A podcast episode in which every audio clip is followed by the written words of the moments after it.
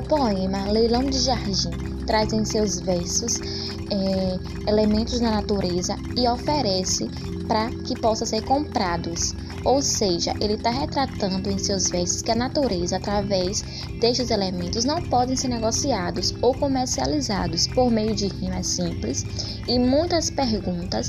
O eu lírico né, demonstra e ensina para as crianças que a lógica comercial capitalista não pode se aplicar a tudo que, a tudo que ela vê.